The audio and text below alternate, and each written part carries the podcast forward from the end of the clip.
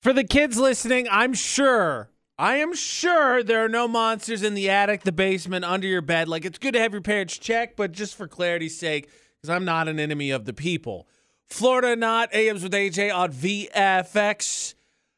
Yeah, okay. So there's a dumb one. There's definitely a dumb one. And then there's a terrifying one. Story number one a guy who subscribed to a woman who was on OnlyFans decided he was such a fan, he just couldn't have a relationship through the screen anymore. So he found a way to make copy for Key and moved into her attic for a few days. Yeah, yeah.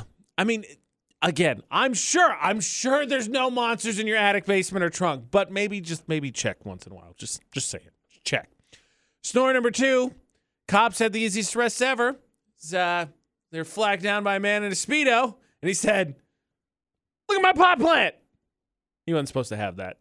So basically, he said, Look at this reason to arrest me. Isn't this great? Every once in a while, right, you'll have that moment where it feels like something moved out of the corner of your eye and you'll look. And of course, there's never anything there. But do you ever feel maybe there's that creepy sensation you can watch? Maybe you ought to just check some of the places in your house. Florida Not AMs with AJ at VFX because it's like the second or third story in Florida Not where someone's like hidden in a secret place. And I'm kind of like, well, maybe I had to check. And I got one of those creepy, like, water boiler rooms in the basement that looks like it could be part of a Saw movie. And so it's like, because it's story number one. A guy was subscribed to a woman on OnlyFans and decided he loved her. He's like, no more. Can I just touch the screen? I have to see you. So he drove to where she lives, which is terrifying.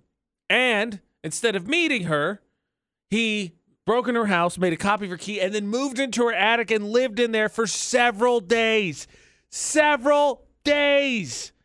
Even more nuts, actually, is the fact that he was released on only a $2,500 cash bail. But, but, but the court does say he's wearing a tracking device and he's not allowed to have go or have any contact with the woman.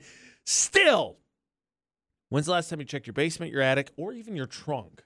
Because that is like that someone could get it and then move and he took pictures of it. Like, ah, just big time ah.